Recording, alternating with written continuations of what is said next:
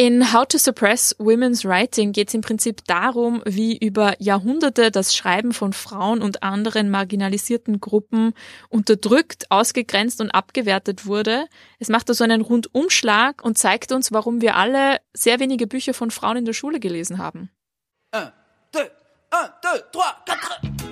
Frauen haben immer geschrieben, auch wenn sie weniger geschrieben haben. Annette von Roste-Hülshoff, Julia Rabinovic, Harriet Beecher Stowe. Sie haben nicht so viel weniger geschrieben, wie ihr Anteil im Kanon ist. Renate Welsch, Käthe Rechers und natürlich Christine Löstlinger. Wen könnte man jetzt einfach mal ersetzen mit Autorinnen? Isabel Allende, Seconda Belli, François Sagan. Das ist eine ketzerische Frage vielleicht, weil mir Goethe und Schiller wirklich bei den Ohren raushängt. Liebe Sophia, eine unserer ersten Fernaufnahmen haben wir heute, oder? Ja, ich vermisse dich schon. Ah, ja, tatsächlich nehmen wir heute über verschiedene Länder hinweg auf. Ich bin in London, Sophia ist in Wien. Da muss ich auch gleich dazu sagen, ich kann nicht dafür vouchen, dass es keine Störgeräusche geben wird. Ich werde versuchen, das in der Post-Production rauszukriegen. Aber ja, es kann sein, dass ihr ein paar Geräusche hört. Jetzt, wo du in der riesigen Metropole bist. Genau. Kann man das, schon mal hören. ein bisschen lauter als im ruhigen Wien. Ja, aber die Jule hat mich verlassen, ist in die große, weite Welt gezogen und ich sitze in Wien. Ja, ähm, sei nicht so traurig, liebe Sophia. Wir werden uns nämlich bald am 25. November in Wien wieder treffen und zwar für die Buch Wien. Ja, und da freue ich mich doppelt drauf. Natürlich am meisten freue ich mich drauf, dass du dann nach Wien kommst. Und am zweiten meisten freue ich mich drauf, dass wir da ein sehr cooles Event haben. Und zwar dürfen wir einen Live-Podcast auf der Buch Wien moderieren und haben auch eine tolle Gästin mit dabei, die Beatrice Frasel. Die hat ein neues Buch herausgegeben.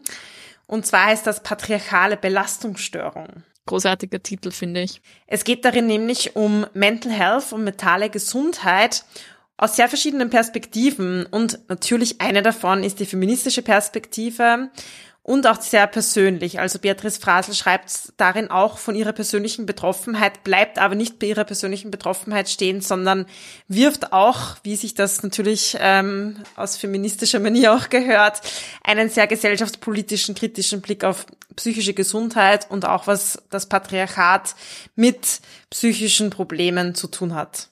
Ihr könnt natürlich auch live dabei sein. Wie gesagt, am 25. November um 17 Uhr sind wir da auf der Radio Wien Bühne auf der Buch Wien. Es wird das Gespräch dann auch als Podcast-Folge aufgezeichnet und dann auch hier im Podcast verfügbar sein. Also auch für alle, die leider nicht in Wien dabei sein können. Aber schaut trotzdem vorbei. Auf www.buchwien.at kriegt ihr die Tickets dafür. Oh yes, ich freue mich schon. Und jetzt müssen wir eine, eine Podcast-Folge starten, ohne dass wir vorher gemeinsam gefrühstückt haben, liebe Julia. Oh nein, das geht nicht. Also ohne Kaffee läuft hier gar nichts. Nein. Wir versuchen es trotzdem. Nein. Aber falls wir heute irgendwelche ja. Versprecher haben, ihr wisst, woran es liegt. Es liegt an dem Kaffeemangel. Ja, vor allem an einem gemeinsamen Kaffeemangel, weil ich muss sagen, Kaffee habe ich hier getrunken, aber nicht gemeinsam. ich auch, ich auch. Aber du hast uns natürlich trotzdem ein tolles Buch mitgebracht und quasi eine Klassikerin der Klassikerinnen, also eine Metaklassikerin. Und wenn sie jetzt nicht versteht, was ja. ich meine, ähm, das macht nichts. Die Jule wird es euch erklären. Ganz genau. Ihr wisst ja, oder die meisten von euch wissen wahrscheinlich, dass wir aktuell unser Klassikerinnenprojekt im Podcast laufen haben. Da besprechen wir Klassiker von Frauen. Das heißt, Bücher, die ihr wahrscheinlich nicht in der Schule gelesen habt, die aber auf alle Fälle einen Platz im Kanon verdient haben. Wir haben in unserer ersten Folge auch so eine Theorie-Basisfolge gemacht, wo wir mal so über die Fragen gesprochen haben, was ist eigentlich ein Klassiker, was ist ein Kanon, warum sind eben aber so viele Frauen leider nicht im Kanon vertreten, also in dieser Sammlung von Texten, die wir als wichtige Literatur ansehen. Und wir haben da eigentlich schon über sehr vieles gesprochen oder haben das schon ganz gut abgedeckt. Ich habe jetzt aber noch ein Grundlagenwerk, kann ich sagen, gefunden, das wir zwar schon angeschnitten haben in dieser ersten Folge, aber das ich finde auch verdient hat, noch ausführlicher im Podcast besprochen zu werden, weil es einfach ein sehr cooles Buch ist. Und zwar ist das Joanna Russes Buch How to Suppress Women's Writing, also wie man das Schreiben von Frauen unterdrückt von 1983. Das ist ein Klassiker der feministischen Literaturwissenschaft. Also ihr taucht heute tief ein in, in die nerdigen Welten der feministischen Literaturwissenschaft. Ja, und ich finde, der Titel ist ja ein spannender Titel irgendwie so, weil eigentlich sollte ja niemand lesen, wie man das macht, weil das sollten alle ja. bitte ganz schnell vergessen. Ähm, das heißt, wir wollen eigentlich keine Taktiken dafür lernen.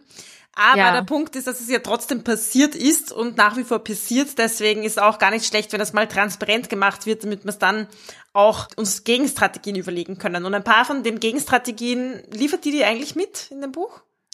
Nicht wirklich. Also das Buch ist im Prinzip eine sarkastische, ironische Anleitung eben zur Unterdrückung von weiblichem Schreiben. Und mit Unterdrückung meine ich die Ausgrenzung, das Vergessen, das Wegschieben, das Abwerten von Büchern von Frauen, was ja leider in der Literatur sehr oft passiert ist und auch immer noch passiert. Und es betrifft eben auch nicht nur die Bücher von Frauen, also auch andere marginalisierte Gruppen wie Menschen aus der Arbeiterinnenklasse, People of Color, queere Personen aus der LGBTIQ Plus Community, also viele Menschen, die im Laufe der Geschichte leider eben auch in ihrem Schreiben ziemlich abgewertet und ausgegrenzt wurden. Die haben sich mit diesen Prinzipien konfrontiert gesehen und Joanna Russ macht eben auf eine sehr sarkastische und bitterböse Art und Weise etwas, ja, was wir auch in unserer ersten Klassikerinnenfolge schon besprochen haben, nämlich wie geht das eigentlich? Dass man das Schreiben von gewissen Gruppen von Menschen so systematisch abwertet, weil das ist das, was eben passiert ist, auch bei Frauen. Ja, und ich finde, es zeigt dir dann ein bisschen so auf, es ist eben nicht normal, sondern da braucht es ganz schön viel Anstrengung, damit das passiert. Mhm.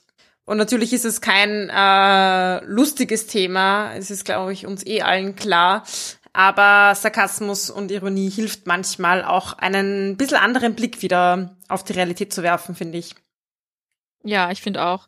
Und ich finde auch spannend, auch wenn wir jetzt gleich so voll ins Thema einsteigen werden, diese Themen oder diese Prinzipien lassen sich auch auf ganz andere Bereiche umlegen. Also wenn ich jetzt an Frauen in der Wissenschaft denke, zum Beispiel. Ich habe vor kurzem eben wieder einen Artikel gelesen in der Zeit über Rosalind Franklin, die unter anderem die DNA-Doppelhelix entdeckt hat oder die Struktur der Doppelhelix mitentdeckt hat. Darüber haben wir nämlich auch schon mal eine Podcast-Folge gemacht, wenn du dich erinnerst, Sophia. Sehr cool. Da ging es um Erfinderinnen.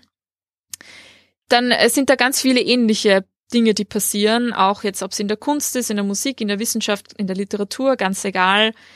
Ja, diese Prinzipien funktionieren eigentlich immer relativ gleich und wir werden da gleich ähm, ja genauer noch drüber reden. Ja, gleiches jetzt, würde ich sagen. Gleiches könnte jetzt sein. Ich könnte euch aber davor auch noch kurz was über Joanna Russ erzählen, wenn du möchtest. Aha, so leitest du also meine Fragen. Bin ich heute ich, die, die die Fragen an dich stellt? Wir können auch gerne nachher über Joanna Russ also, Ja, wir können jetzt, schau, wir nehmen das jetzt als Cliffhanger, weil natürlich interessiert hm. uns alles sehr, ähm, mhm. wer denn Joanna Russ war. Aber. Okay. Also du möchtest gleich voll ins Thema rein. Naja, ich, ich jetzt, jetzt okay. hast du mich schon so neugierig gemacht über diese ironischen, ironischen Strategien. Da würde ich jetzt schon Na, gern passt. mal zumindest ein, zwei hören von dir, liebe Julia. Also ein, zwei gibt's da nicht, da gibt's nur den ganzen Bunch. Ähm, nein, Spaß. Ich werde ein paar rausgreifen, die wichtigsten, die ich am spannendsten fand, was fast alle sind. Ähm, also gut, dann äh, legen wir mal los. Es gibt, wie gesagt, verschiedene Strategien, die verwendet wurden, um das Schreiben von Frauen unsichtbar zu machen oder abzuwerten. Die erste Strategie, die sie anspricht, sind, wie sie es nennt, Prohibitions oder wie ich mal übersetzen würde, Verbote. Ähm, und damit meint sie zwar einerseits nicht direkt Verbote, sondern dass die Ressourcen fürs Schreiben für ganz viele Menschen einfach nicht vorhanden sind, ja. Du brauchst fürs Schreiben, wie wir von auch Virginia Woolf wissen, Geld und einen Raum für dich selbst, wo du einfach in Ruhe arbeiten kannst. Ein anderer Teil davon ist, du brauchst Bildung. Das wissen wir auch von vielen äh, feministischen Ikonen, die sich oft darüber aufgeregt haben, dass Frauen lange Zeit einfach nicht die nötige Bildung bekommen haben.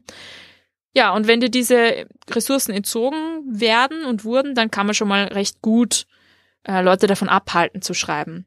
Ich denke auch zum Beispiel an unsere Folge über Adelheid Popp, die erste Berufspolitikerin Österreichs, die wir ja in unserer letzten Folge besprochen haben, die hatte eben genau dieses Problem. Sie hat viel arbeiten müssen schon als Kind. Sie hatte wenig Bildung, wenig ähm, Chance auf Bildung und das sind schon mal ziemlich harte Voraussetzungen, um irgendwann sch zu schreiben. Und das betrifft natürlich nicht nur Frauen, das betrifft eben einfach auch Menschen, zum Beispiel aus der Arbeiterinnenklasse. Ja, wenn man einfach nicht die Ressourcen hat, dann ist es mal schwierig. Okay, das war doch mal simpel, oder? Ja, habe ich verstanden, kann ich sehr gut nachvollziehen. Also kann ich natürlich nicht nachvollziehen, weil mir diese Ressourcen jetzt nicht fehlen. Aber ähm, ich glaube, es ist sehr einleuchtend. Das nächste, was ich auch spannend fand, war, was Joanna Rusty Denial of Agency nennt, also die Tätigkeit zu leugnen. Also praktisch, stell dir vor, es kommt ein Buch raus und das ist irgendwie interessant oder spannend oder gut geschrieben oder was auch immer. Es soll angeblich von einer Frau geschrieben worden sein. Wie gehst du jetzt damit um? Naja, du könntest mal sagen, okay, na wahrscheinlich hat sie es gar nicht selbst geschrieben. Also diese erste Idee wäre mal, das zu leugnen, dass das tatsächlich von einer Frau geschrieben wurde und zu sagen, na ja, das hat vielleicht ihr Bruder geschrieben tatsächlich. Oder vielleicht ist es einfach nur dadurch entstanden, dass sie mit vielen schlauen Männern geredet hat und das war dann so das Endprodukt dieses, dieser Gespräche. Das ist ganz oft passiert, vor allem eben im 19. Jahrhundert. Also ganz viel von dem, was, was Joanna Ross beschreibt, ist eben so die Literaturwissenschaft und auch die Rezeption aus früheren Jahrhunderten, aber nicht nur, auch heute passiert das teilweise noch, diese Idee, dass eine Frau eh nicht gut schreiben kann oder eh nichts Wichtiges schreiben kann. Das heißt, wenn sie mal was Gescheites geschrieben hat, dann war sie es wahrscheinlich nicht selbst. Ja, ein paar so Ausreden finden. Genau. Zum Beispiel ähm, bei Mary Shelley. Wir werden ja auch im Laufe unserer Klassikerinnenfolgen noch über Frankenstein von Mary Shelley reden. Das ist auch so ein super Beispiel, weil dabei davon ausgegangen wurde, dass Mary Shelley ja nur die Gedanken und Ideen und Gespräche ihrer männlichen, ähm, ich sag mal, Wegbegleiter wiedergegeben hat, ja, ähm, dass das ja gar nicht von ihr selbst stammen kann. Okay, gehen wir mal davon aus, sie hat's geschrieben und meinetwegen, was machen wir dann mit einem Buch von einer Frau? Und wir können nicht leugnen, dass sie selbst geschrieben hat. Okay, wir könnten sagen, hey, wie wär's, wenn wir das so total herabwürdigen, dass eine Frau überhaupt kreativ tätig ist. Also wenn wir sagen, gut, sie hat's geschrieben, aber sie hätte es nicht tun sollen. Weil eine Frau, die kreativ ist, ist gesellschaftlich geächtet, sie ist eine Schande für ihre Familie, sie ist abstoßend, abnormal, ungeliebt, monströs. Also all diese Zuschreibungen wurden Autorinnen in der Vergangenheit zugeschrieben, ja. Das ist auch eine sehr sage ich mal, effektive Strategie, um Frauen davon abzuhalten, etwas zu tun, wenn die Tätigkeit an sich bei Frauen abgewertet wird. Mm, und wenn es quasi sozial unerwünscht ist eigentlich, dass eine Frau schreibt und man muss quasi mit Konsequenzen rechnen, wenn man es doch tut. Und da warten nicht Ruhm und Ehre auf ein tolles Buch, sondern es erwarten eher Herabwürdigung. Dann ist natürlich viel der Motivation überhaupt zu schreiben schon mal hinweggefegt. Genau. Genau, es, mu es muss einem schon ein recht großes Anliegen sein, dass man es dann trotzdem macht. Mein Lieblingsbeispiel, Jane Austen hat auch ihr Leben lang ihr Pseudonym nicht öffentlich gelüftet. Auf ihrem Grabstein zum Beispiel ist kein Wort davon vermerkt, dass sie eigentlich Autorin war, eben weil das auch so ein bisschen schandhaft war für die Familie, wenn man als Frau zu der Zeit geschrieben hat. Gott sei Dank ist es ja heute nicht mehr ganz so. Aber das war auch eine recht, ja, effektive Strategie. Gut, kommen wir zum nächsten. Das ist, muss ich sagen, fast meine liebste Strategie. Und zwar ist das der Double Standard of Content, also die Doppelmoral des Inhalts. Darüber haben wir auch schon gesprochen. Also, dass der Inhalt des Buches dadurch beurteilt wird, was für ein Geschlecht der Autor oder die Autorin hat. Ähm, Sophia, du hast auch damals im Gespräch mit Nicole Seifert, die ja auch ein wichtiges Grundlagenwerk für uns ähm, geschrieben hat, nämlich Frauenliteratur. Da hast du damals auch im, im Gespräch mit ihr das Beispiel von Goethes Die Leiden des jungen Wärters angesprochen, oder? Ja, ich liebe das Beispiel einfach. Weil es ist so ein, ein, ein tolles Beispiel für ein Buch, wo es um die vollen Emotionen von einem Mann geht, der einfach total Liebeskummer hat und es wurde einfach ein Weltklassiker. Und oft bei Frauen, wenn sie schreiben über eine Frau, die total in ihren Emotionen ist und komplett Liebeskummer hat, dann ist es einfach das totale Frauenbuch. und einfach dadurch, dass es von einem männlichen Autor stammt, wird es gleich mal anders eingeschätzt und anders bewertet. Das ist auch zum Beispiel den Bronte-Schwestern auch sehr oft passiert natürlich. Sie haben auch ursprünglich unter männlichem Pseudonym geschrieben und später kam dann raus, dass es eben nicht drei Brüder oder ein Bruder sind, sondern drei Frauen. Und dann war so große, ähm, große Aufruhr, oh mein Gott, was haben diese, was geht in den Köpfen von diesen jungen Damen vor? So, es war natürlich auch dieser Schicklichkeitsgedanke und diese Idee von, ja, äh, da über Leidenschaften und irgendwie Gewalt und Brutalität zu schreiben, was ja zum Beispiel in Sturmhöhe, Wuthering Heights von Emily Bronte ja sehr Thema ist, das, das ging halt gar nicht für Frauen. Und ja, wenn das jetzt von einem Mann geschrieben worden wäre, wäre es zwar vielleicht auch als eher heftig wahrgenommen worden, aber zumindest, ja, passt das ein bisschen besser in diese Idee von, von Männlichkeit. Genau. Und dann äh, ein auch großartiges ähm, Prinzip, das wir auch besprochen haben, einfach nur dadurch, dass wir schon über das, den Begriff Frauenliteratur geredet haben, ist die falsche Kategorisierung. Also die Idee, dass wir sie dadurch in dieser Kategorisierung abwerten. Also dass wir sagen, sie sind zum Beispiel einfach keine ernstzunehmende Literatur. Sie sind unter Anführungszeichen Frauenliteratur.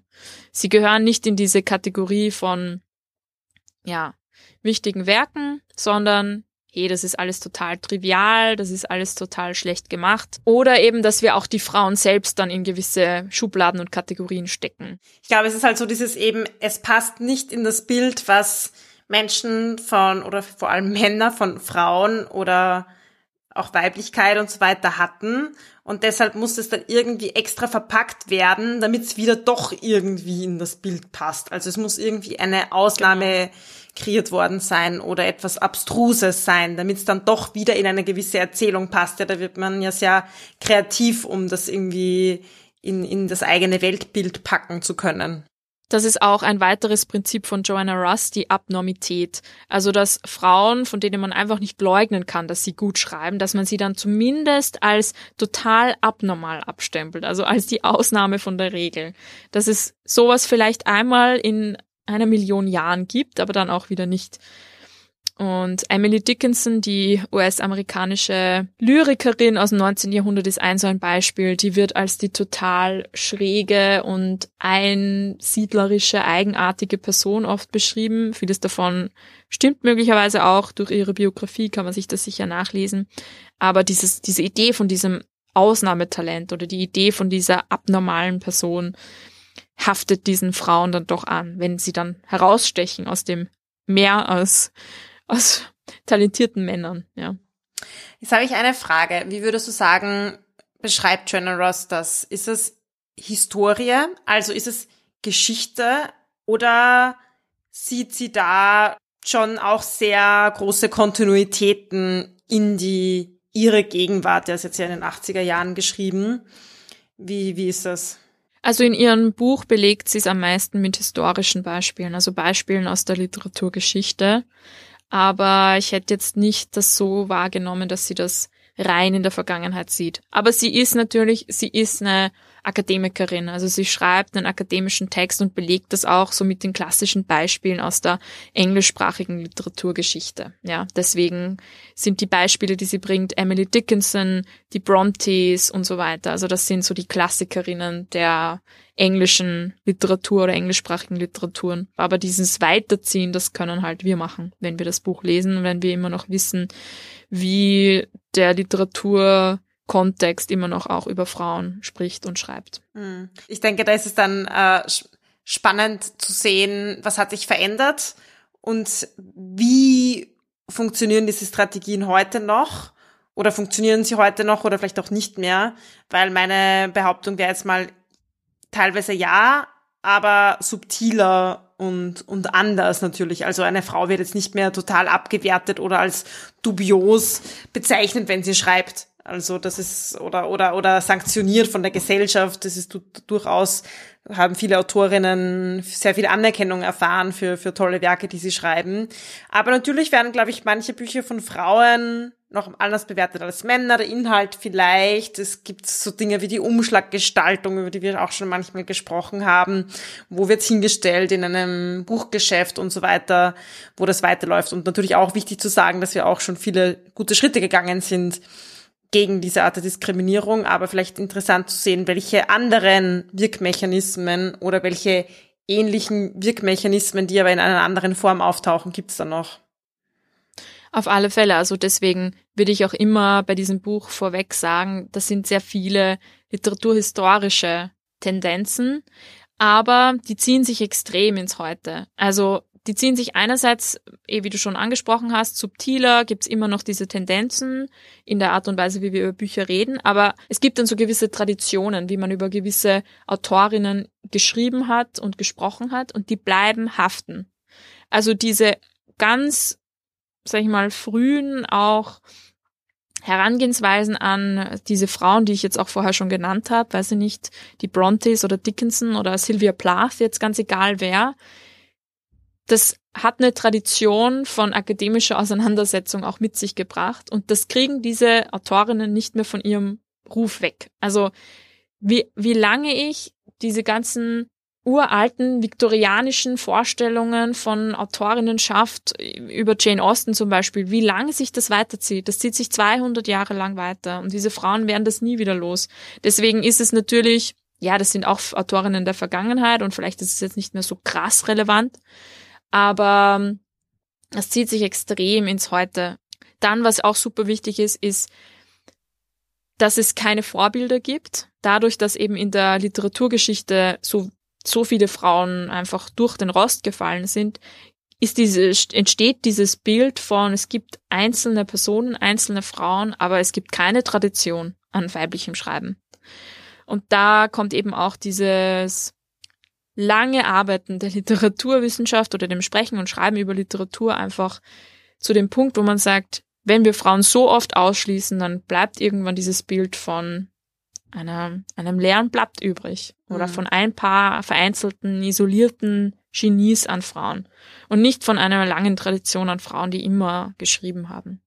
Das zieht sich, finde ich, durch. Und das Letzte, was auch noch heute auf alle Fälle noch der Fall ist, ist die Ästhetik. Dass es nämlich auch ästhetisch als schlechter eingeschätzt wird. Das ist was, was total häufig, finde ich, heute noch passiert. Also nicht nur, wenn wir jetzt auf den Double Standard of Content, also wenn wir auf den Inhalt schauen, sondern auch auf das, wie es geschrieben ist, dass tatsächlich stilistisch, sprachlich, was auch immer, das als weniger gut eingeschätzt wird, je nachdem, wer es geschrieben hat. Und bei Frauen passiert das einfach noch ganz oft. Also das ist auf alle Fälle was, was wir, finde ich, an dem Buch finden können. Diese Gleichzeitigkeit von historischen Tendenzen und die Dinge, die sich heute noch immer wieder finden. Hm. Ich finde das auch sehr interessant, was du gesagt hast zu dieser Idee, Bücher von Frauen haben wenig Tradition oder Geschichte, auf der sie quasi aufbauen können oder Vorbilder, an denen sie andocken können. Das finde ich auch bei nicht westlicher Literatur sehr oft so, dass es ähm, zum Beispiel, weiß ich nicht, eben ein Beispiel von mir, weil ich mich da halt einfach besser auskenne, afrikanische Literaturen wo so, naja, aber was gab's denn da für Literatur? Das sind halt jetzt neue Romane und die Form vom Roman ist sowieso was Westliches eh nicht. Ja, die machen das so ein bisschen nach, aber dass es da eine sehr eigenständige Tradition dahinter gibt, sei es jetzt eine schriftliche Tradition, die sehr alt ist, oder auch eine mündliche Tradition, ein eigenes Schreiben, auf den viele aufbauen, in die Tradition, in die sich viele stellen, mit der dann viele auch brechen natürlich. Das ist einfach total relevant und äh, in der Wahrnehmung und auch dann in dem, welche Wertigkeit so ein Klassiker dann irgendwie bekommt und ähm, ja, im Endeffekt, wie man auch dann den, den Menschen einfach im Heute begegnet, das, das macht wirklich sehr viel aus. Auf alle Fälle. Und dass dann diese Bücher dadurch eine Legitimität oft bekommen, wenn sie sich auf irgendwelche westlichen Klassiker vielleicht beziehen oder so. Hm. So, oder westlichen Genres oder so. Das zeigt einfach wieder mal, wie wichtig es ist, dass es auch diverse Literaturkritikerinnen gibt, diverse JournalistInnen, die über Bücher schreiben, die in den Medien arbeiten, die Bücher besprechen. Weil jede Person hat eine andere Perspektive und Literatur ist einfach hochsubjektiv, wie wir sie finden und wie wir sie bewerten. Und da verschiedene Perspektiven einfach mitzubekommen, ist super relevant. Voll, auf alle Fälle. Und das finde ich auch ganz cool an Joanna Russes Buch, auch wenn sie jetzt sag ich mal, in den 80ern geschrieben hat. Also ich habe jetzt nicht so viel davon erwartet, dass sie jetzt irgendwie auch intersektional denkt, aber ich finde, es kommt in dem Buch schon durch, dass sie durchaus intersektionale Ansätze hat. Also sie schreibt jetzt auch immer nicht, also nicht nur über Frauen, was ich cool fand. Ja, und ansonsten was ich vielleicht noch ein bisschen kritisieren könnte an dem Buch, sie vermischt manchmal ihre eigenen Kategorien so ein bisschen. Also die, die Systematik, ja, funktioniert so manchmal, so manchmal besser, manchmal schlechter. Aber ich finde es trotzdem cool, was sie, was sie, was sie gemacht hat, dass sie das alles benennt. Weil ich finde, wenn wir das alles mal benennen, dann merken wir auch, dass es da ist. Ja, und es ist natürlich auch catchy, das so in verschiedene ähm, Punkte und Kategorien einzuteilen. Klar.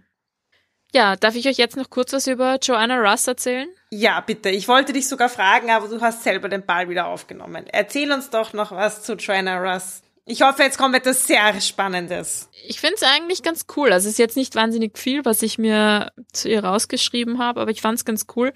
Sie ist natürlich einerseits eben Autorin, Akademikerin, Feministin, aber eine spannende Verbindung, die ich jetzt persönlich aus diesem Buch nicht gezogen hätte, war, dass sie vor allem die feministische Science Fiction sehr vorangetrieben hat. Nicht nur als, als Autorin, sondern eben auch als Akademikerin. Also die feministische Auseinandersetzung mit Science Fiction. Und sie hat vor allem auch ein Buch geschrieben, ein utopischer Roman. Man könnte sagen, eine feministische Utopie.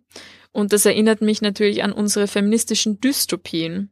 Das Buch, für das sie am bekanntesten ist, ist The Female Man, also der weibliche Mann von 1975. Und da geht's um vier Frauen in vier Paralleluniversen, die einander treffen und durch dieses Treffen merken, welche Unterschiede in den Geschlechterrollen es in ihren unterschiedlichen Universen gibt und die dann über ihr eigenes Leben reflektieren und eigentlich dann merken, dass sie dieselbe Version einer Frau, aber in verschiedenen Welten sind. Und dass sie lernen, sich aus den patriarchalen Konventionen zu befreien. Und ich fand das irgendwie so eine sehr coole Idee. Ja, mega. Ich habe das cool. Buch nicht gelesen. Wenn jemand von euch das gelesen hat, vielleicht ist es auch super quirky, ich weiß es nicht, kann gut sein. Aber irgendwie fände ich es mal ganz lustig. Also ich finde Sophia feministische Utopien eigentlich wichtig damit wir auch diese Seite der Medaille mal beleuchten. Unbedingt. Nicht nur die Dystopien. Nicht nur die Dystopien. Das ist sehr oft sehr düster im Patriarchat. Eben. Die, düst, die düsteren Dystopien. Das Genau. heißt nicht deswegen Dystopien übrigens. Ja, das wäre jetzt lustig. Drum buchstabiert man auch D-Ü-S-Topien. naja, wir sind halt ein bisschen Hilarious. ironisch unterwegs, wie ihr merkt. Aber jetzt wollte ich was sagen, jetzt Ja. habe ich es vergessen, weil ich bei den Dystopien gefangen war. Ich wollte sagen, ähm, Science Fiction, feministische Science Fiction finde ich auch eigentlich cooles Genre. Hatten wir jetzt auch noch nicht so viel. Das müssen wir noch machen. Ja, Wenn ihr da Tipps und Ideen für uns habt, bitte schickt es uns. Das ist immer so, manche Leute fragen mich immer, habe ich eh schon manchmal gesagt, glaube ich, was hast du denn da noch zum Lesen? Und echt, man kommt immer auf so viele neue Sachen drauf. Ewig Ja, viel. Ewig viel, kann ich euch Never sagen. ending. So, zu, zu dem Thema, es gibt keine Tradition von weiblichem Schreiben, gell? Also es gibt schon recht viel. Es gibt schon ein bisschen was. Es gibt schon ein bisschen was, ja. Und wenn ihr es nicht kennt, dann hört unseren Podcast. Wir, wir nähern, uns, um, nähern uns dem gemeinsam an. Genau. Und schickt uns gerne immer Tipps und Ideen an plaudern.diebuch.at. Wenn ihr schon dabei seid, auf welcher Plattform auch immer ihr uns gerade hört, bitte gebt uns gerne eine Review, eine Bewertung, ein paar Sternchen, folgt uns, wie auch immer. Wir freuen uns jedenfalls und ja. Und weil wir jetzt schon so zuerst waren bei Kritikern und Kritikerinnen und so weiter, wir müssen ja noch eigentlich ein bisschen erzählen, wir waren ja beim Deutschen Buchpreis vor kurzem mit dabei. Wir hatten ja unser Patenbuch, das war auf der Longlist, das war dann auch auf der Shortlist, das war nebenan von Christine Bilkau. Und dann sind wir nach Frankfurt hingefahren, weil wir da eingeladen waren, weil wir Podcasterinnen waren, die den Deutschen Buchpreis begleitet haben. Und dann sind wir da einen Abend hingefahren zu dieser Verleihung und ich fand so richtig spannend. Ich habe mich ein bisschen so zurückgesetzt gefühlt, wie als Kind früher bei Starmania. Wer kommt denn in die nächste Runde? Und jetzt war mein quasi Podcasterin und ich hier voll unter Spannung. Und Für alle, die Starmania nicht kennen, ähm, vielleicht nicht in Österreich leben, das war eine Castingshow Ja. früher. So eine Gesangs-Castingshow. Ja, genau. Es gab dort kein Publikumsvoting, aber eine Jury, die bewertet hat, welches Buch denn gewinnt und gewonnen hat, vielleicht habt ihr das eh alle mitbekommen, Kim de l'Horizon, eine nicht-binäre Person mit dem Roman Blutbuch. Richtig cool, ja. Es war sehr, sehr spannend, da dabei zu sein. Auch dann die Dankesrede zu hören. Ja, also Kim de l'Horizon hat einerseits gesungen in der, in der Rede, hat sich die Haare abrasiert für die Frauen im Iran und das, das war sehr abwechslungsreich, würde ich mal sagen. Es war jedenfalls keine Dankesrede, sondern eine Performance. Ja, es war eine Dankesperformance. Haben wir sehr cool gefunden. Spannender Prozess jedenfalls und ein schöner Ausflug auch für uns beide. Genau. Und wenn ihr unsere Folge zum Buchpreis noch nachhören wollt, die gibt's natürlich auch noch in unserem Back Catalog, also Deutscher Buchpreis nebenan von Christine Bilkau, haben wir besprochen. Und ja, könnt ihr auch gerne nochmal reinhören. Wir haben auch die Autorin selbst getroffen, was super nett war. Ja, das war auch echt nett, mit ihr zu plaudern dort vor Ort. Ja, also es war ein spannender bisher Buchherbst und es wird auch noch, es bleibt spannend. Danke, liebe Jule, für die Einblicke, die du uns heute gegeben hast und bleibt's dran. Bis zum nächsten Mal. Ciao. Das war Die Buch, der feministische Buchpodcast. Ihr könnt unsere neuen Folgen jede zweite Woche auf unserer Website www.diebuch.at finden oder in eurer Podcast-App. Folgt uns außerdem gerne auf Instagram, Facebook und Twitter. Wir freuen uns immer über euer Feedback sowie angeregte Diskussionen. Schreibt uns dafür einfach eine E-Mail an plaudern.diebuch.at oder kontaktiert uns via Social Media. Ein großer Dank gilt zum Schluss noch der Zirkusband, die uns ihre tolle Musik zur Verfügung stellt.